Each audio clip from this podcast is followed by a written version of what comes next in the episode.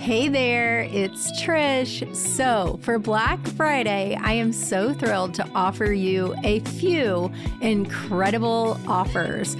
First up, you can grab one of my signature birth classes, either Calm Labor Confident Birth class or the VBAC Lab, combined with all four mini companion classes, including the postpartum recovery class, the birth coach class, the newborn academy, and our highly sought after purposeful positioning course. Get all of them for just 148 down from the usual 297 for our main class alone. And for those of you guys who already have the birth classes and are more focused on specific needs, grab our second bundle all four mini companion classes for just 57. Equip yourself with knowledge, confidence, and the tools for a powerful birth experience. Don't miss out on these amazing deals. Empower your birth journey today. And remember, these offers are only for a very short time. Go to labornursemama.com and pick your deal.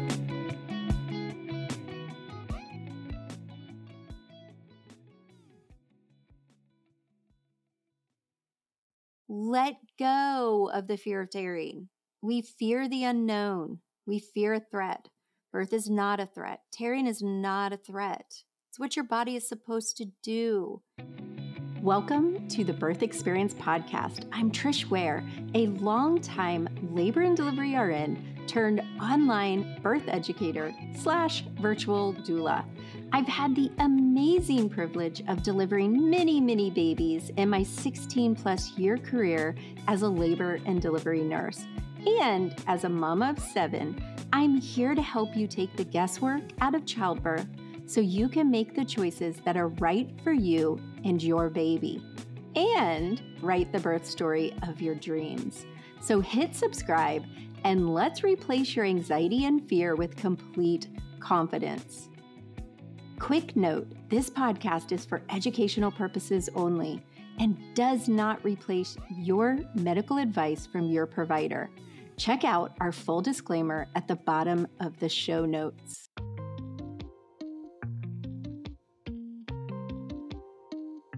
Whenever I poll my audience, and I have a pretty big audience over there on Instagram. We're talking about over 168,000 women whenever I pull my audience and ask, what are you most afraid of when it comes to birth? Number one, it's always the unknowns or being coerced by your providers or not being listened to by your providers. However, another really common one is vaginal tearing.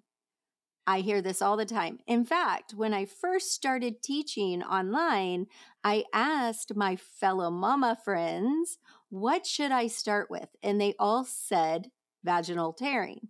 So we're going to start with that here on my brand new podcast, The Birth Experience with Labor Nurse Mama. And I wanted to start with this fear because this one, ladies, is super easy to deal with. Because if you don't listen to another bit of this, which I hope you stay to the end, but if you don't listen to any more of it, I want you to know here's my insider pro tip. This is from a labor and delivery nurse of 16 years, hundreds of thousands of babies. Well, maybe not that many, but lots and lots and lots of babies. I'm going to tell you this insider tip right here. It's not that bad vaginal tearing is not as bad as you fear. The fear of it, the anxiety, the things you think of in your mind is a lot worse than it actually happening. So we're going to break it down today because I want you to stop worrying about that. One of the most important things you can do, and this is something I work hard on, like I go hard in my birth courses, is all about releasing fear. Fear leads to tension.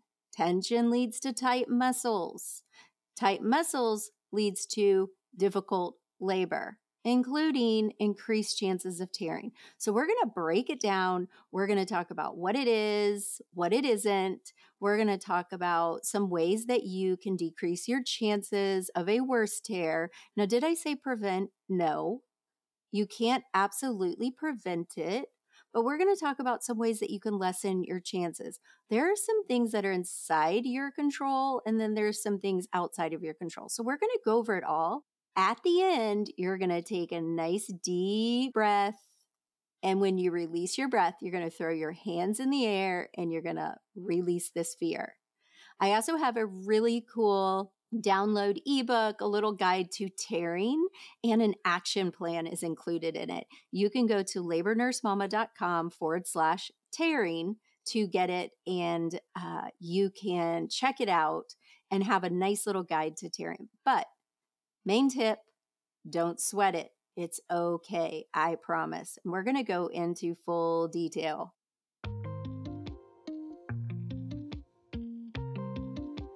All right, so what is tearing? Tearing is exactly what you think it is. It is a tear to your lady bits.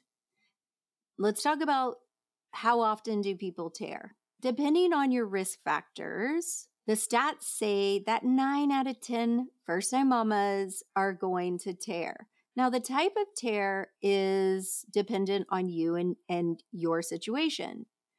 However, the majority of women have a first degree or second degree tear. Those are the most common. So, we're going to talk about the types of tearing. The ones that we should be a little more wary of are the third and fourth degree tears, but not many mamas get those. So, I don't want you to worry about it. So, let's talk about the different types of tears. First degree tear is the least severe it only affects the perineal skin, so the outside layer. It's a graze. Insiders like me, labor nurses, and birth professionals, we call that a skid mark. There's no repair needed, and you're going to heal pretty quickly. It can be sore. I mean, we're talking about your vagina. The healing part can be a little sore, but girl, you're going to stock up on those postpartum supplies, and I'm going to have a link in the show notes to everything I talk about. So don't worry about taking notes. But you're going to want to have your padsicles. I'll give you the recipe. You're going to want to have your Epifoam. You're going to want to have your perineal spray. You're going to want to have your dermoplast. You're going to want to have all of these things so that this is not a huge deal during your postpartum recovery. Now, second degree tears they affect the muscle of the perineum and the perineal skin. So they go a little deeper. They usually need stitches, sometimes just a few.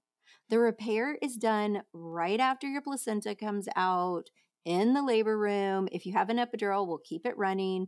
If you don't have an epidural, the provider will give you a little bit of an injection of lidocaine and you'll be on your way they usually don't cause long term problems, neither first degree tears or second degree tears. However, like I said before, they can be sore. A second degree tear is going to take you a little longer to heal, but I promise you it's not horrible. Now, third degree tear, these are the ones that get a little more complicated. However, they're very uncommon very uncommon. So I don't want you to be stressing about this. Third degree tears go from the vagina to the anus.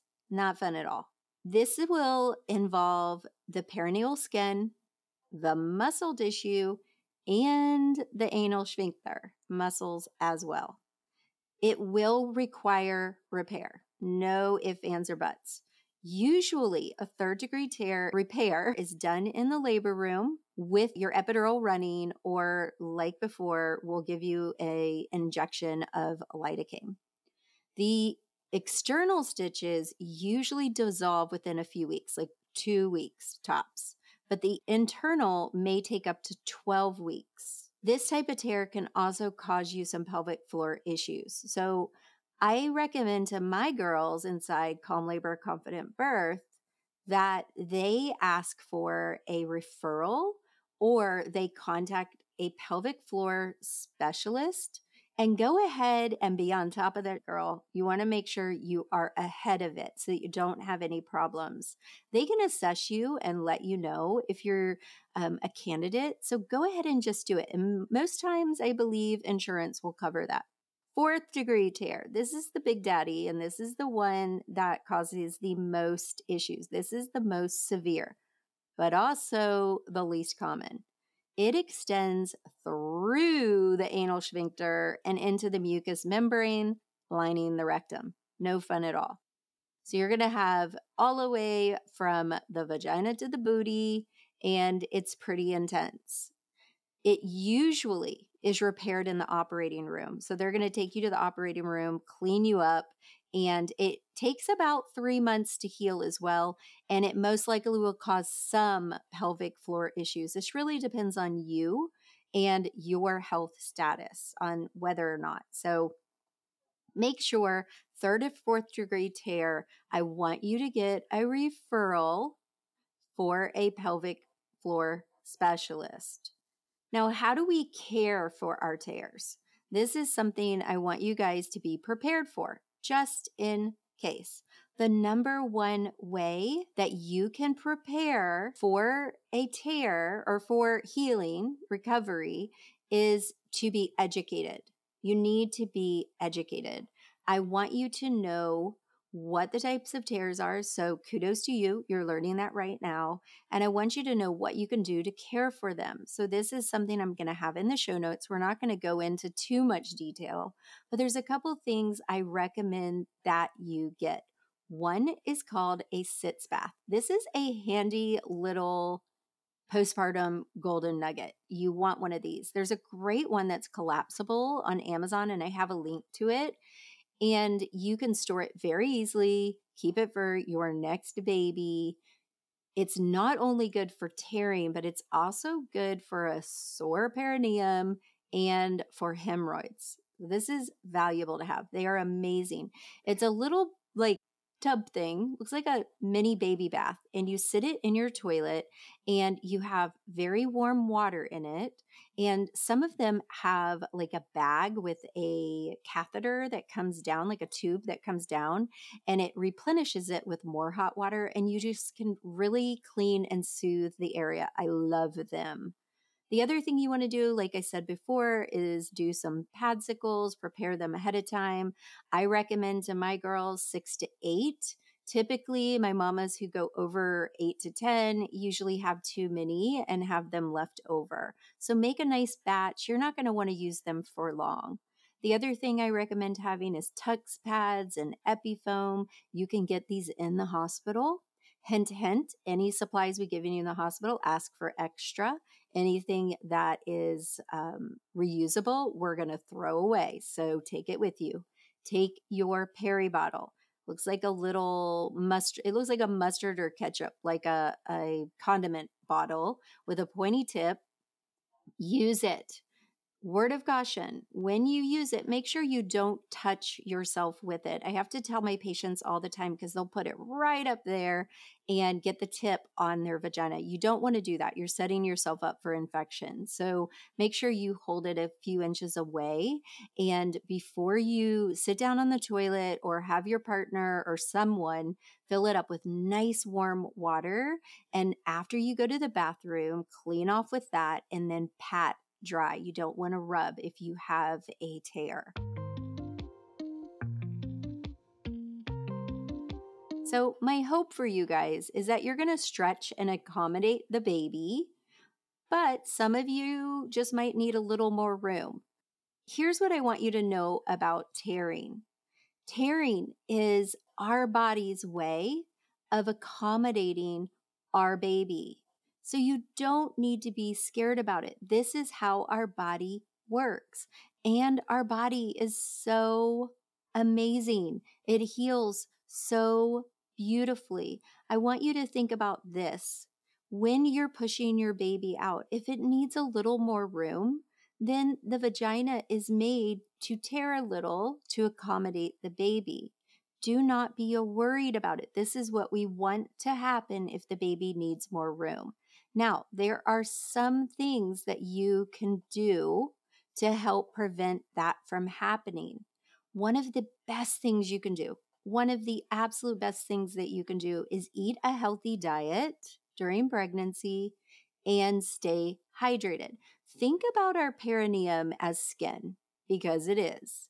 Just like your face. So if you were trying to clear up your face or have better skin on your face, you would drink a lot of water and eat a healthy diet. Like that is the best thing to get nice, glowing um, skin that's healthy. So I want you to remember that when you're thinking about vaginal tearing and birth in general.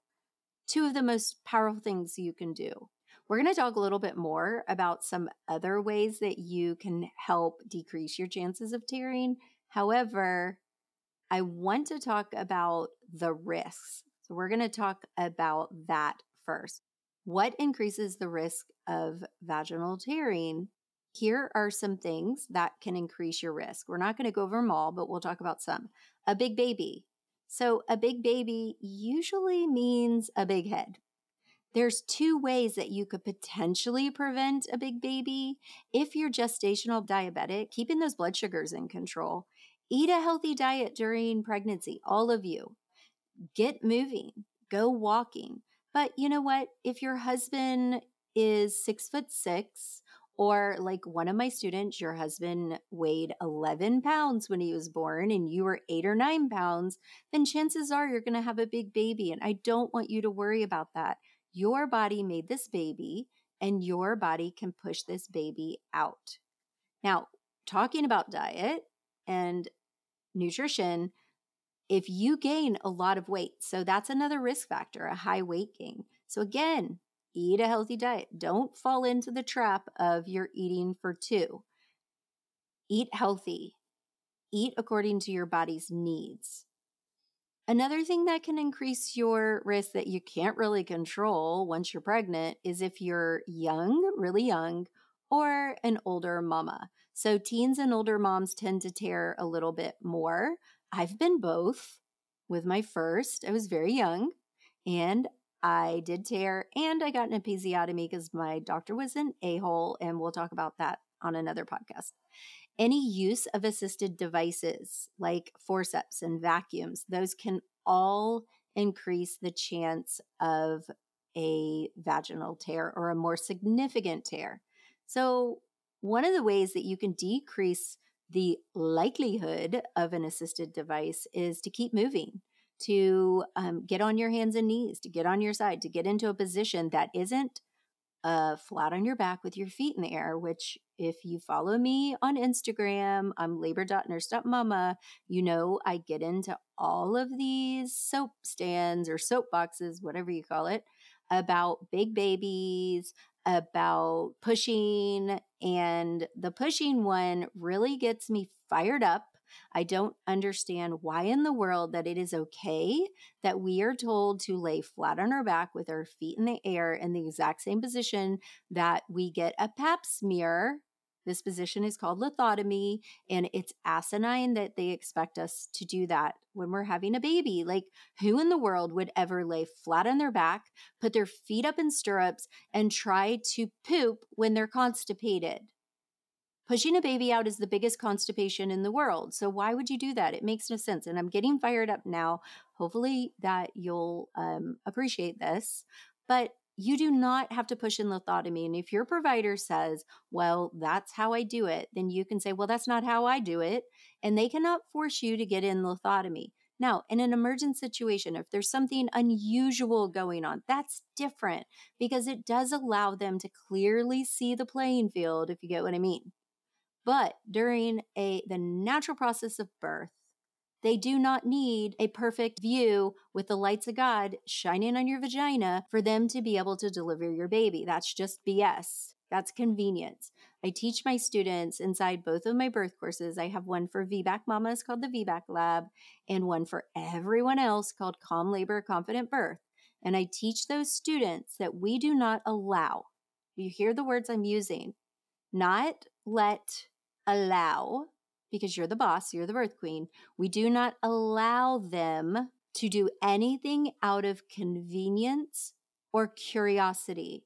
So you need to be educated. You need to take some sort of birth class. And I don't recommend a hospital provided one. And here's why they're going to teach you according to their policies. So if it's their policy that women push in lithotomy, guess what? You are going to be told is the best way or led to believe. We don't want that. I want you guys to go against the policies, be a rebel. Now, do we do it just willy nilly? Uh, no. I tell my girls also there's no hard no's or hard yeses in labor. You have to be educated. You have to understand why would we need to use a forceps? Why would we need to use a vacuum? When is it appropriate? When is it necessary? Girl, I promise you, if your baby's heart rate drops down in the 40s and things are looking scary and you've tried position change they've if you're on pitocin and they turn it off and you've done all that you can you've got oxygen on you've got fluids flowing and the baby's heart rate's not coming out and they say to you if i use a vacuum i can have the baby out in 2 seconds. Hell yeah use the vacuum do it right now. But if you've been pushing for a while and your doctor's like, you've been pushing a long time, this might take a little bit longer. You want me to go ahead and put a vacuum on? Now, I don't think most doctors are going to do that, but there are some. Then that's out of convenience and not for you. So learn, be educated. Knowledge is power. Knowledge is power, but only if you apply it. Okay, that's what happens when Trish gets off on a tangent. Sorry. Another risk factor is your first vaginal birth. Your road has not been paved, and someone has to pave it. So, guess what? Baby number one is paving the path for all the other babies, like a little bulldozer. So, you know, you might tear with your first baby. But again, what did I say? Want you to say it out loud. It's okay. It's not a big deal. I'm going to tell y'all right now I've had six babies unmedicated, and I tore and had an episiotomy because my doctor was an a hole with my first, and I didn't feel either.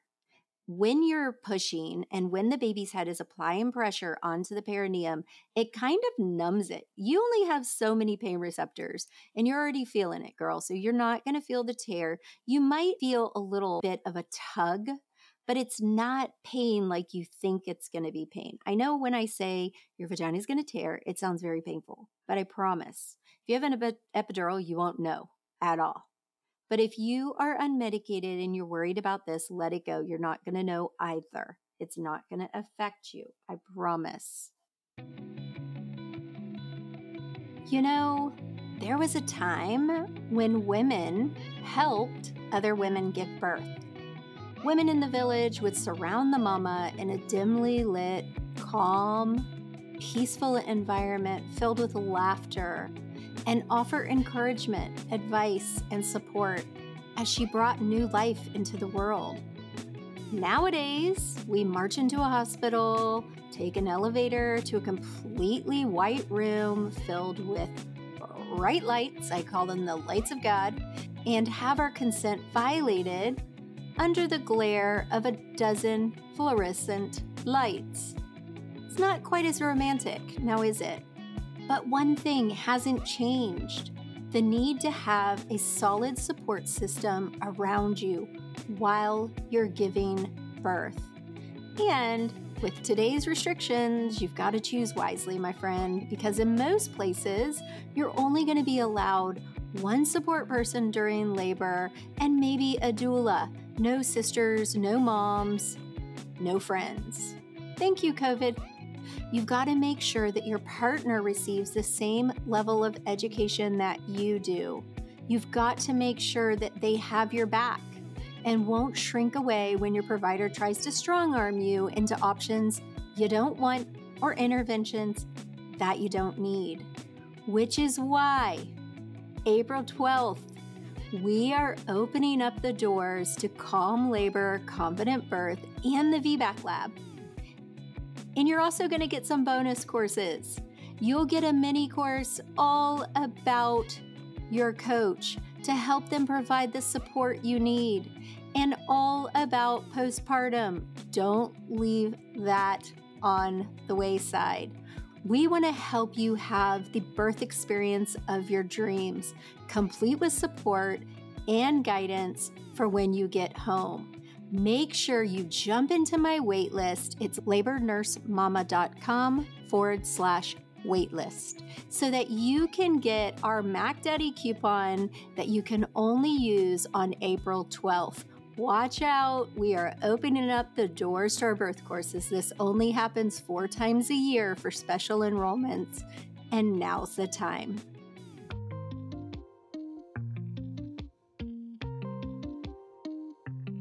Those are some things that uh, increase your chances that are sort of in your control and sort of not. But there's also some choices that you can make during childbirth that will decrease your likelihood of tearing. One is going unmedicated. Unmedicated patients are less likely to tear. This is not completely evidence based, but there are a lot of people who believe that. And from my career, this is what I've seen. When you have an epidural, you're not able to listen to your body per se while you're pushing. Whereas a unmedicated patient who isn't flat on her back, who's listening to her body, who's moving, who's listening to the pain cues and the different things and getting into a position that works for her body is less likely to tear and less likely to tear more significantly. Most unmedicated patients can kind of guide the pushing based on what their body's telling them. So, if you are planning on an unmedicated delivery, this is another reason to go with it. If you're planning on an epidural, girl, do not go unmedicated because you're afraid of tearing. That's not the way you want to do it. If you choose unmedicated out of fear of other things, you're not going to have as good of an unmedicated birth as someone who really just wants to do it. So don't let anyone pressure you and don't let your fear drive you.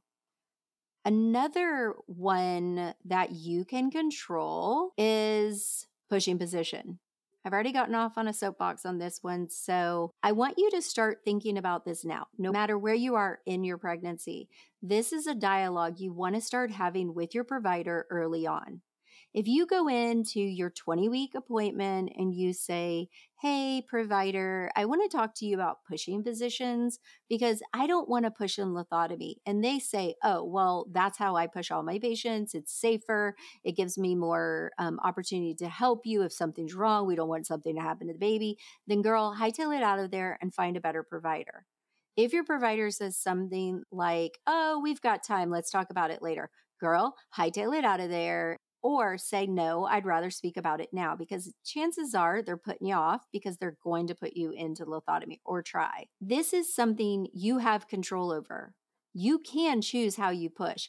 I had a student who was laboring unmedicated and she starts getting the urge to push. She's the fetal ejection reflex is kicking in. This girl is pushing effectively. The provider comes in, puts her on her back, puts her feet in the stirrups, and she pushes the baby out and gets a third degree tear. Now, would she have gotten one if she pushed in the position she wanted? We don't know, but chances are she wouldn't have because she was pushing in the way her body was dictating. She was listening to her body. Just like when we go poo poo, no one comes in and tells us to move around and get in a position that's convenient for them. We do it according to our body. You have rights. You have rights. In fact, when you get admitted into the hospital, guess what? They're going to tell you all about your patient rights, but then they're going to act like you don't have them. Now, all do does all of them know? I don't want to act like everybody does. And most of the time your nurses are all for you having your rights and doing what you want. We have no problem with that there are some old school doctors and there's some doctors that hold to tradition and they have a harder time. So, mama, you have rights. You do not have to do everything that you are told. Now, this is why you want to have a good relationship with your provider. This is why you want to trust your provider so that when they do suggest something, you can filter it through your education, the birth class that you took, and you can filter it through your instincts and make a wise decision together but you have to trust your provider. You have to know that they want what's best for you because I hate to break it, not all of them do. It's a business. And, you know, in their defense, we get used to doing things a certain way when we're in a business. It's not that they're doing something to harm you, but they might just be doing what's better for them or what they're used to. And you know what? Let's shake it up. The birth culture has to change. Women should not be told they have to push in a certain way. Women should not be told to suck it up and let me put my fingers in your vagina, check your cervix, because I want to know what you're dilated to. No, there should be an indication. There should be a need. Now, be respectful when you're telling them your wishes, but don't be wishy washy. There are different positions upright positions, which use gravity, which are the best for your birth and for your birth to progress and to make your contractions more effective and to get baby out quicker. However, upright positions, some of them increase your chances of tearing. Now, me personally, as a labor nurse, and if I were your virtual doula or you're in one of my birth classes, I'm going to say, girl, pick a position that works effectively. Don't worry about tearing. However, squatting increases your chances of tearing. Just does. I love squatting. That's what I did with most of my babies. I only tore with my first. Laying on your back, laying on your side, or in lithotomy are horizontal positions. Upright positions usually are less painful, they use gravity, and they're better for the fetal well being. However, they all mostly lead to vaginal tearing, minus being on your hands and knees. More blood flows to your labia when you're in an upright position. So it makes more sense, right? The traditional old school, most doctors want to do it lithotomy position is the highest chance of vaginal tearing. Like, let's ask men when they are going poop to lay back on their back, put their feet in the air in a stirrups, and poop. None of them would do it, right? Why? Were we asked to do this? Well, I hate to break it, but it goes all the way back to some pervert king in France, I believe, that wanted women in that position. It was a position that had originally, oh goodness, what surgery was it? Gallbladder removal? I, I don't remember something. I'm I'm bonking that one up, but it was a surgical position because that's what it is. And this guy decided it would be a great way to be able to see a clear shot of a vagina when women were giving birth. So he would stand behind a curtain and the women would give birth in lithotomy so this perv could watch their vagina. I mean, I don't even get it. Most of the partners and daddies do not even want to look down there. So I, I just don't get it. But you know, there's always that one weirdo, and that one weirdo affected the rest of our history of maternal care. We need to change it. Let's stop it. And the only way it will change is if we all speak up and say no. During my births, my unmedicated births, I used so many different positions. I would move around according to what my body was saying, and I would use positions to relieve pain. But when it was time for the baby to actually come out, now I might have been pushing and squatting, I might have been pushing on my hands and knees or standing next to the bed or what have you. However, whatever I landed in when baby was ready to come out is how the baby came out. So you can do that. My midwife respected me. My midwife listened to me. It's your birth. You're the center of the birth do it how you want and don't feel guilty about it. You're not doing anything wrong to say no. Now, another thing that can be done during birth to help you out to keep you from tearing is support of the perineum.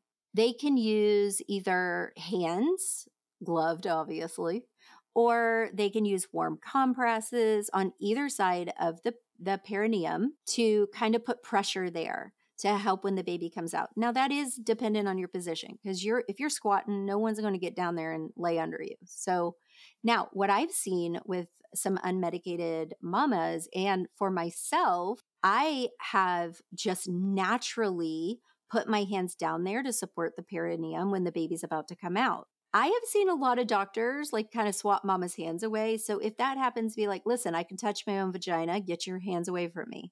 You're allowed to touch your vagina. It's no problem. This is not a sterile environment. This is a vagina. Another thing that I want to talk about because I get asked this all the time is what about perineal massage during delivery? I am a huge fan of it during pregnancy, towards the ends of pregnancy. In fact, I teach my girls this. But you do not want to do it during birth. This is something that can increase the likelihood of your vagina tearing. When they massage it with oils or KY jelly or whatever, it can increase the blood flow and increase the friability, and you might tear. So, girl, don't let this happen. If they start doing this, you're going to have more bruising and more tearing. Speak up. A hands off approach is much smarter when it comes to massage.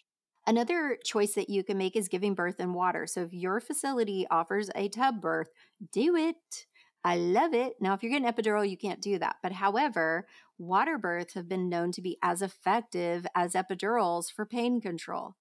I almost got to have a water birth when I was pregnant with Gavin. That was the plan. They still did it at my facility. I was in the tub almost to the end, and then I got a hair up my ass, which is called transition, the biggest hair up your ass. And I got out of the tub, despite the fact that everyone was like, You wanted to do it in the tub. I got out of the tub and went back to my room and gave birth. I was minutes away from having that baby, and he was my biggest baby.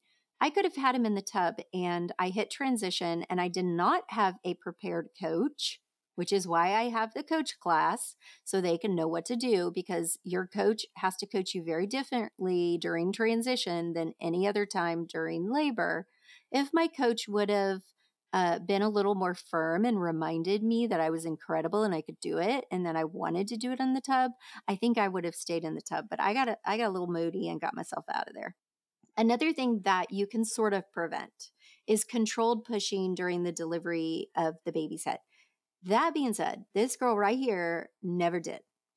And but I didn't tear with anyone but my first when the baby's head is coming out, it's best if it goes at little increments and stretches the perineum as it moves out.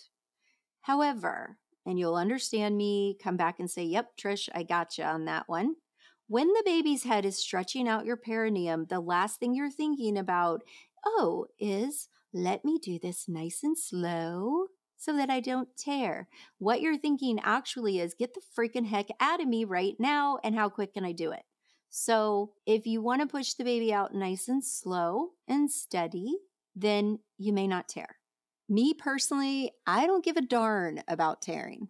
So, come back and let me know how it goes for you. If you have an epidural, this is something you are more likely able to do without really knowing that you're doing it. So just listen to your body. If you have an epidural, listen to your nurse. She's going to coach you and guide you. I don't want you uh, holding your breath, counting to 10, or all of that. Just listen to your body. Do what you need to do.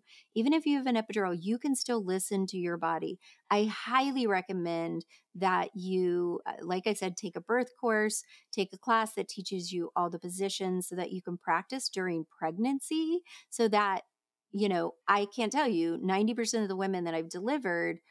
I'm like, okay, you're complete and baby's low. Let's start pushing. Did you take a class? Do you know pushing positions? No, and I'm there by the bed with my hand under what my patient referred to as my knee pit, holding my knee up in the air, showing them how to hold, how to push. And it's very awkward and it's not the best time that's conducive for learning. So practice while you're pregnant. The best thing that you guys can do, and I've said this over and over again, is education, good nutrition, but let's also talk about some exercises.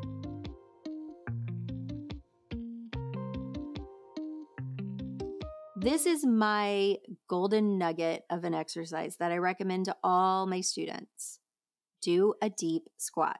I'm not talking about like with a barbell, like a big old giant man. I'm talking about like a yoga squat. So Google yoga squat. I'll have a graphic in the show notes to show you what I'm talking about. When you do a deep squat during pregnancy, I want you to start I don't care where you're at, as long as you don't have any kind of high risk for preterm labor or something wackadoodle going on. If you do, talk to your provider. Always remember, I'm not giving you medical advice, I'm just giving you educational advice. You always want to clear it. But do a yoga squat. I want you to start right now, wherever you are.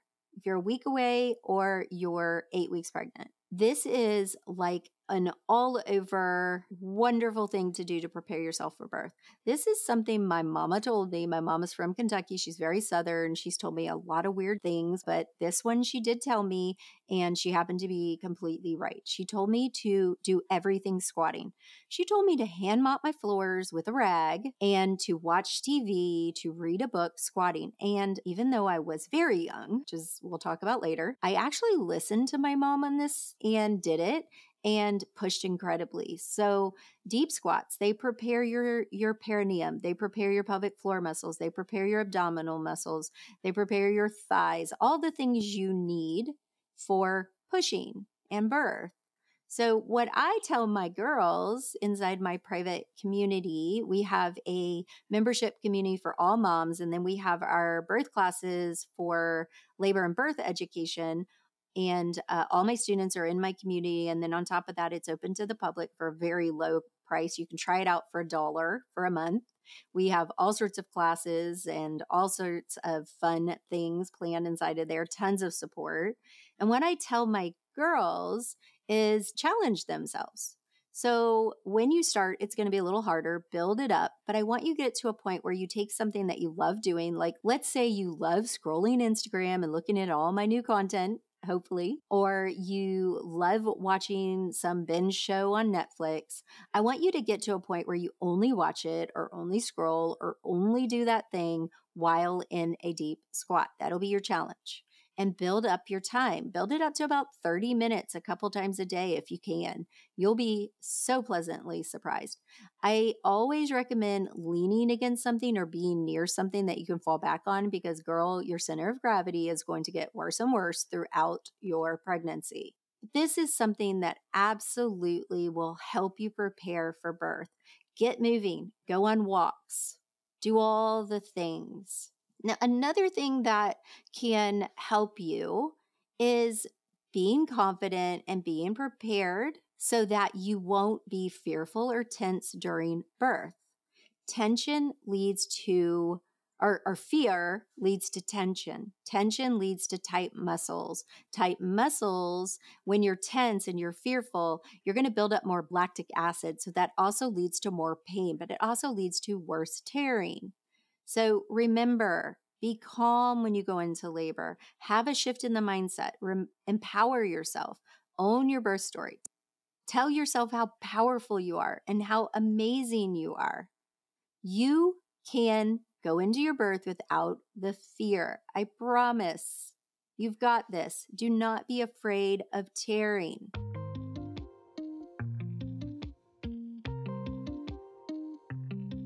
Now we know what a vaginal tear is, and you're probably a, a little bit anxious still and a little uh, not too happy about your and I get that.